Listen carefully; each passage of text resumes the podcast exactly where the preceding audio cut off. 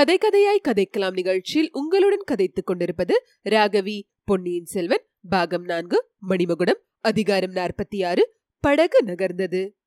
வந்தியத்தேவன் ஒரு பக்கத்தில் விரைந்து வந்து கொண்டிருந்தான். மற்றொரு புறத்தில் மணிமேகலை அக்கா உணவு சித்தமா இருக்கிறது என்று சொல்லிக் கொண்டு நெருங்கி வந்து கொண்டிருந்தாள். கரிகாலர் இருபுறமும் பார்த்துவிட்டு நந்தினி என்னை கடம்பூர் மாளிகைக்கு வரவேண்டாம் என்று தடுக்க வந்தியத்தேவன் மட்டும் முயலவில்லை. ஆழ்வார்க்கடியான் என்னும் வீர வைஷ்ணவனும் அதே மாதிரி செய்தியை கொண்டு வந்தான். என் தந்தையின் உயிர் நண்பரும் என் பக்திக்கு உரியவருமான முதன் மந்திரி அனிருத்தரும் சொல்லி அனுப்பினாரே.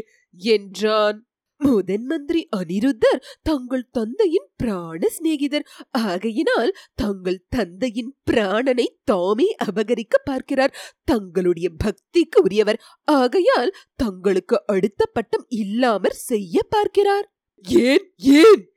தாங்கள் வெறி பிடித்தவர் என்றும் தெய்வ பக்தி இல்லாதவர் என்றும் அவருக்கு எண்ணம். தங்கள் தம்பிக்கு பட்டம் கட்டி வைத்து அவரை வீர வைஷ்ணவனாக்கி இந்த சோழ நாட்டையே வைஷ்ணவ நாடாக்கி விட வேண்டும் என்பது அவருடைய விருப்பம். தங்களுடைய தம்பி நடுக்கடலில் காணாமற் போனபோது அவருடைய எண்ணத்தில் மண் விழுந்தது. அதற்காக என்னை கடம்பூர் வராமல் தடுக்க வேண்டிய அவசியம் என்ன? அவர்களுடைய அந்தரங்கத்தை எல்லாம் தங்களிடம் நான் சொல்லிவிடலாம் அல்லவா உனக்கு எப்படி அவர்களின் அந்தரங்கம் தெரியும்? ஐயா அந்த வைஷ்ணவன் ஆழ்வார்க்கடியானின் சகோதரி நான் என்பதை மறந்து விடாதீர்கள். உண்மையாகவே நீ அவனுக்கு உடன் பிறந்த சகோதரியா? அந்த கதையை என்ன நம்ப சொல்கிறாயா?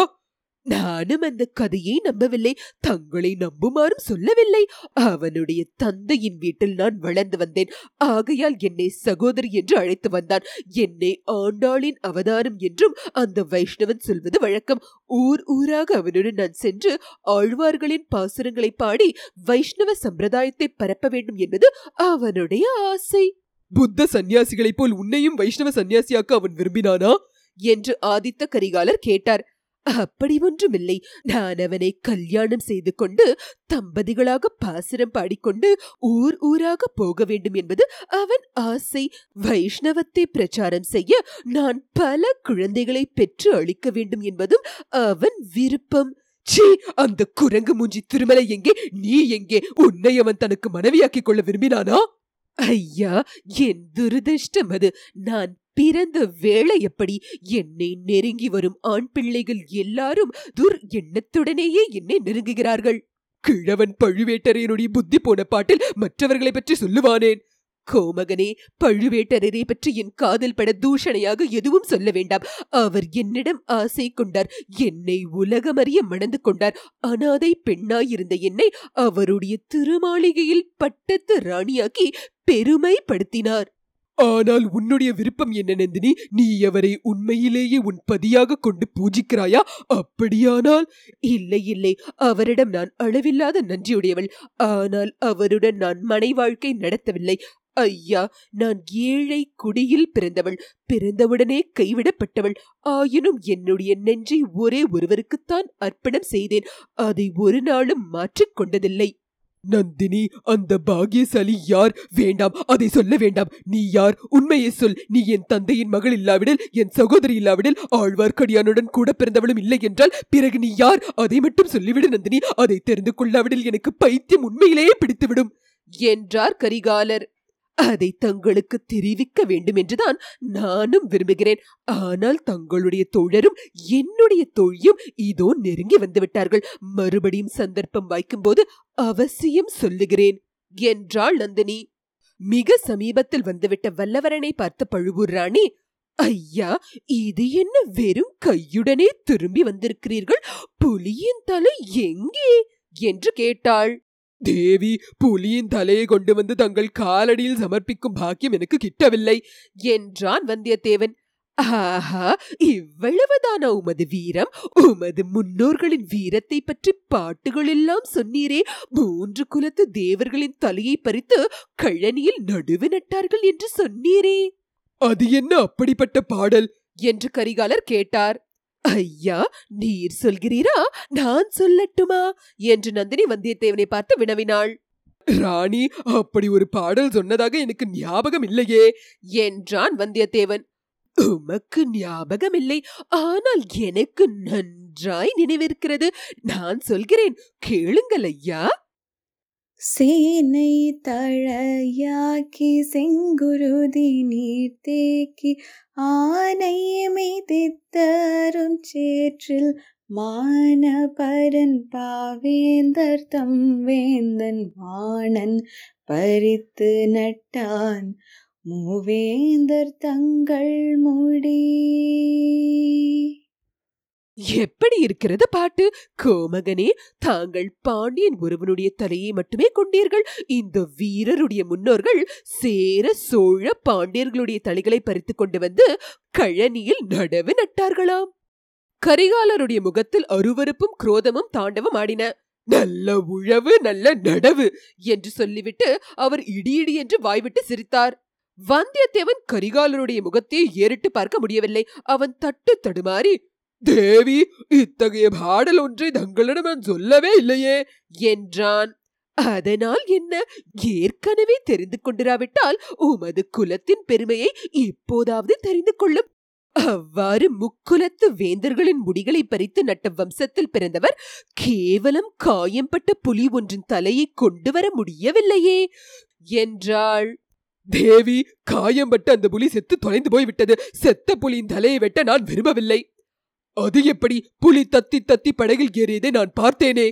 என்றார் கரிகாலர். நான் தான் அந்த காட்சியை தங்களுக்கு காட்டினேன். படகில் ஏறி படுத்துக் கொண்ட பிறகு அது செத்து போயிருக்கிறது. பழுவூர் இளையராணியின் திருமேனியை காயப்படுத்தி விட்டோமே என்ற பச்சாதாபத்தினால் அது பிராணனை விட்டுவிட்டதோ என்னமோ? என்றான் வந்தியத்தேவன்.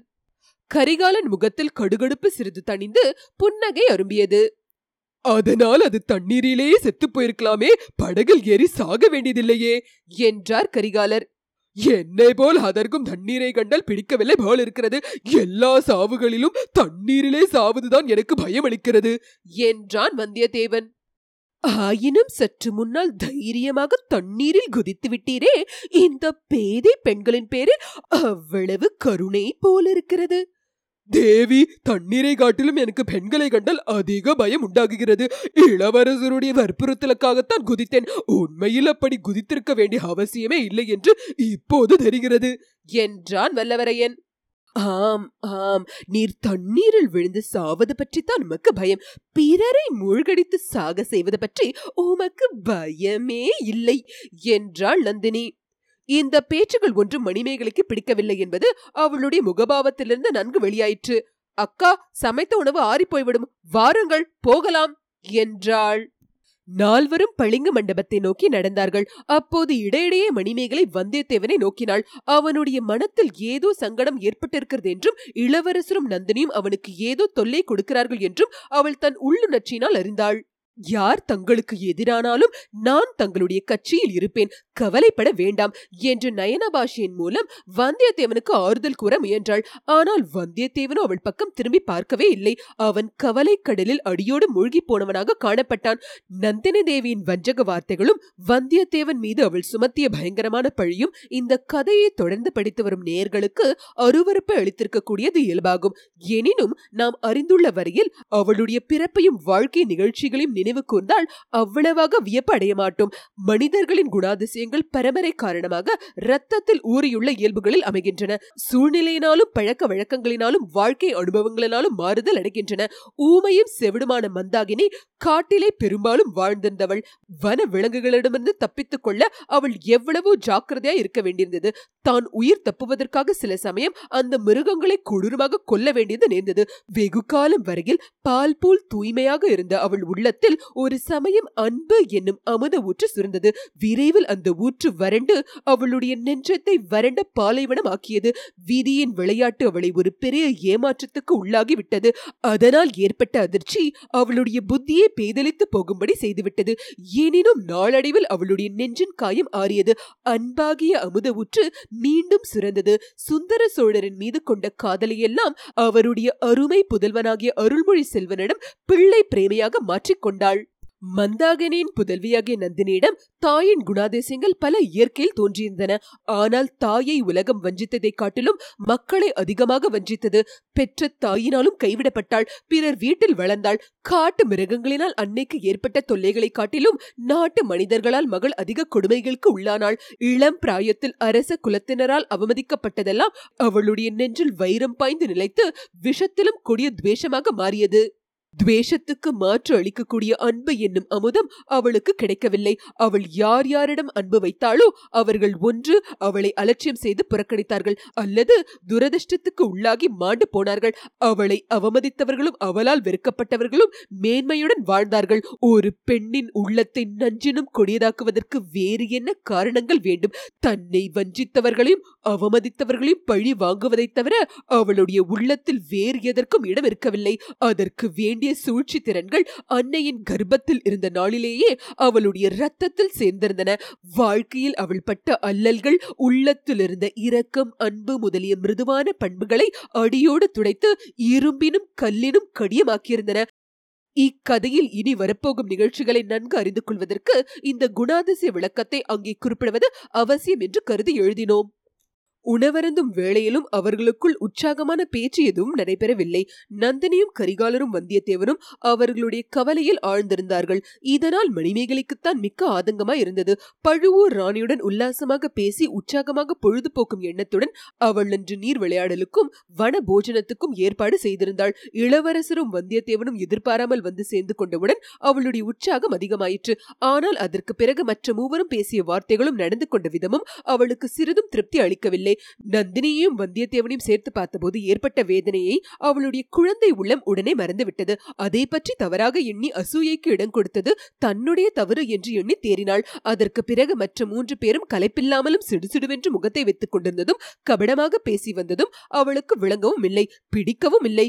எனவே உணவருந்து சிறிது நேரமானதும் மணிமேகலை அக்கா நாம் திரும்பி பிரயாணப்படலாமா? படகை கொண்டு வர சொல்லட்டுமா? இவர்கள் இருவரும் நம்முடன் வருகிறார்களா? அல்லது குதிரை மீது வந்த வழியே போகிறார்களா? என்று கேட்டாள்.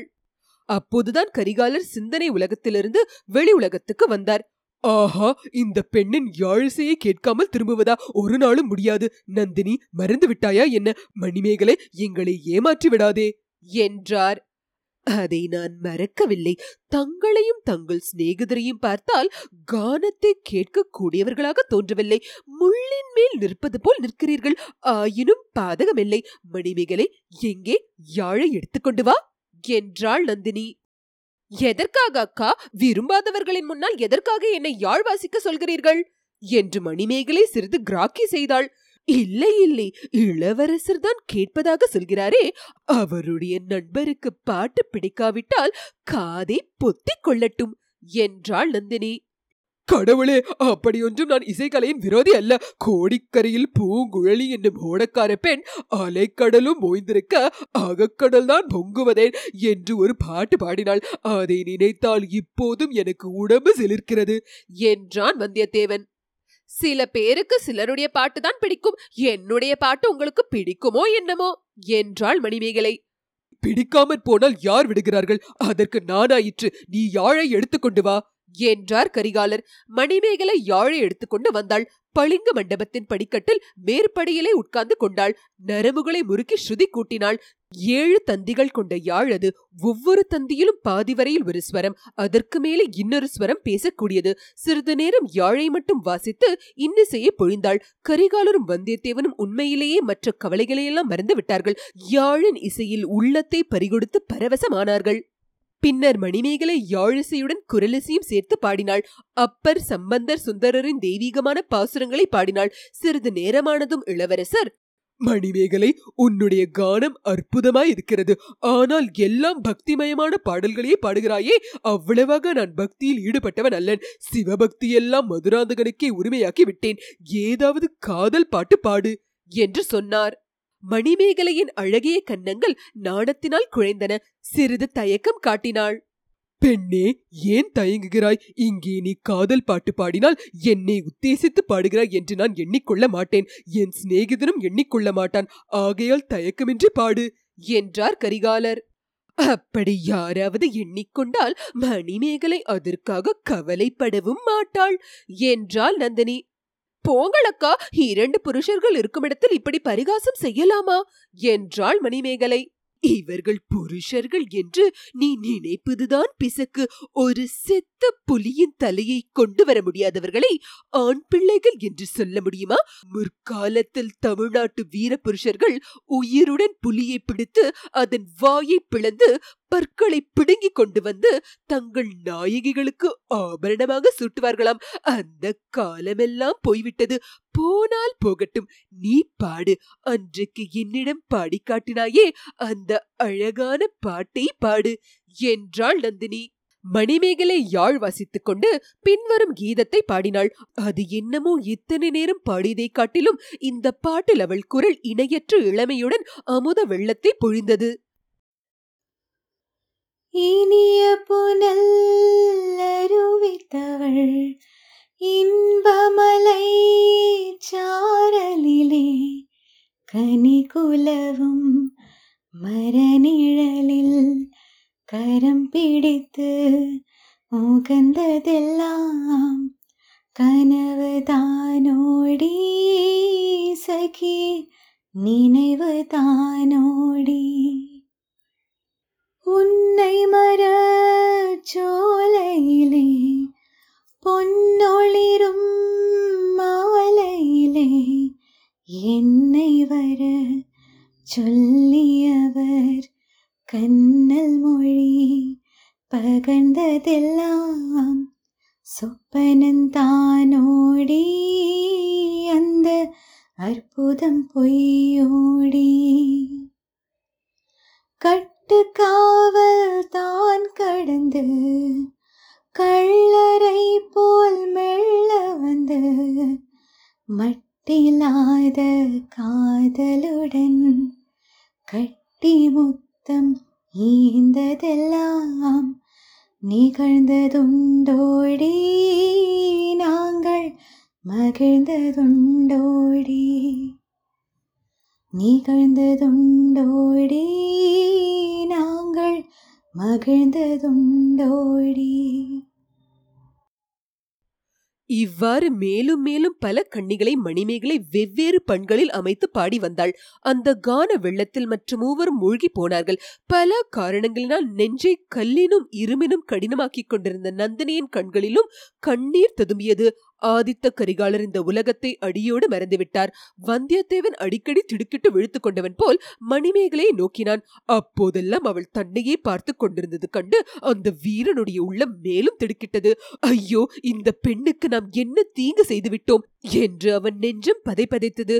கான வெள்ளத்திலும் உணர்ச்சி வெள்ளத்திலும் மூழ்கியிருந்தவர்கள் வரவர காற்று கடுமையாகிக் கொண்டு வருவதை கவனிக்கவில்லை. ஏரியில் முதலில் சிறிய சிறிய அலைகள் கிளம்பி விழுந்ததையும் வரவர அவை பெரிதாகி வந்ததையும் கவனிக்கவில்லை. காட்டு மரம் ஒன்றை அடியோடு பெயர்த்து தள்ளிய போதுதான் நால்வரும் விழித்துக்கொண்டு சுற்றுமுற்றும் பார்த்தார்கள். கடுமையான புயல் காற்று அடிப்பதையும் ஏரி கொந்தளித்து பேரலைகள் ஓ என்று இரைச்சலுடன் எழுந்து விழுவதையும் பார்த்தார்கள். திடீரென்று நந்தினி ஐயோ படகு எங்கே? என்று அலறினாள். கட்டி போட்டிருந்த இடத்தில் படகை காணவில்லை. உற்று பார்த்தபோது வெகு தூரத்தில் படகு அலைகளால் முத்துண்டு நகர்ந்து நகர்ந்து போய்க் கொண்டிருந்தது. ஐயோ இப்போது என்ன செய்வது? என்று நந்தினி அலறினாள். உங்கள் இருவருக்கும் குதிரை ஏற தெரிந்தால் ஏறி போய்விடுங்கள். நாங்கள் சமாளித்துக் கொள்கிறோம் என்றான் வந்தியத்தேவன். இந்த புயல் காற்றில் காட்டு மரங்கள் பெயர்ந்து விழுந்து எங்களை சாகடிப்பதற்கு வழி செய்கிறீர்களா? என்று நந்தினி கேட்டாள். அதெல்லாம் வேண்டாம். புயலின் வேகம் தணியும் வரையில் இங்கே இருந்து விடுவோம். அங்கே போய் என்ன செய்ய போகிறோம்? சமையலுக்கு பண்டங்கள் இருக்கின்றன. பாடுவதற்கு மணிமேகலை இருக்கிறாள். இவ்வளவு சந்தோஷமாக சமீபத்தில் நான் இருந்ததில்லை. என்றார் கரிகாலர். இளவரசே அது சரியல்ல. சம்புவரையரும் கந்தன்மாரனும் என்ன நினைப்பார்கள்? என்றான் வல்லவரையன். இவரே புலியை தேடி சென்றபோது படகை அவிழ்த்து விட்டு விட்டார் போலிருக்கிறது. என்றாள் நந்தினி. அக்கா ஏன் வீண் பழி சொல்கிறீர்கள்? இவர் வந்தபோது படகு கரையோரமாகத்தானே இருந்தது. யாரும் கவலைப்பட வேண்டாம். என் தந்தை இந்த புயல் காற்றை பார்த்ததும் நம் துணைக்கு பெரிய படகுகளை அனுப்பி வைப்பார். என்றாள் மணிமேகலை. அவள் கூறியது சற்று நேரத்துக்கெல்லாம் உண்மையாயிற்று. ஏறக்குறைய கப்பல் என்று சொல்லத்தக இரு பெரும் படகுகள் அத்தீவை நோக்கி வந்தன. அவற்றில் ஒன்றில் பெரிய சம்புவரையரே வந்தார். நாலு பேரும் பத்திரமாய் இருப்பதைக் கண்டு மிக்க மகிழ்ச்சி அடைந்தார். அவர்களை ஏற்றிக்கொண்டு அலைக்கடல் போல் பொங்கிக் கொந்தளித்த ஏரியில் இரண்டு படகுகளும் திரும்பி சென்றன. சம்புவரையரை தவிர மற்ற நால்வரின் உள்ளங்களிலும் கடும் புயல் வீசி கொந்தளிப்பை உண்டாக்கிக் கொண்டிருந்தது. இத்துடன் பாகம் நான்கு முற்றிற்று. ஒரு குறுகிய கால இடைவேளைக்கு பிறகு பாகம் ஐந்து தொடரும். கதை கதையாய் கதைக்கலாம் நிகழ்ச்சியை நாள்தோறும் கேட்டு ரசித்து எனக்கு பேராதரவு அளித்துக் கொண்டிருக்கும் அன்பர்கள் அனைவருக்கும் என் நெஞ்சார்ந்த நன்றிகள். நன்கொடை மூலம் ஆதரவு அளிக்க விரும்புவோர் W W W dot K two Kathaikkalam dot com என்ற இணையதளத்தின் மூலம் சேர்ப்பிக்கலாம். கேட்டு கதைக்கலாம் அலைவரிசையை உங்கள் உற்றார் உறவினருக்கு பகிர்ந்து மேலும் ஆதரவு அளிக்குமாறு விண்ணப்பிக்கிறோம். நன்றி வணக்கம்.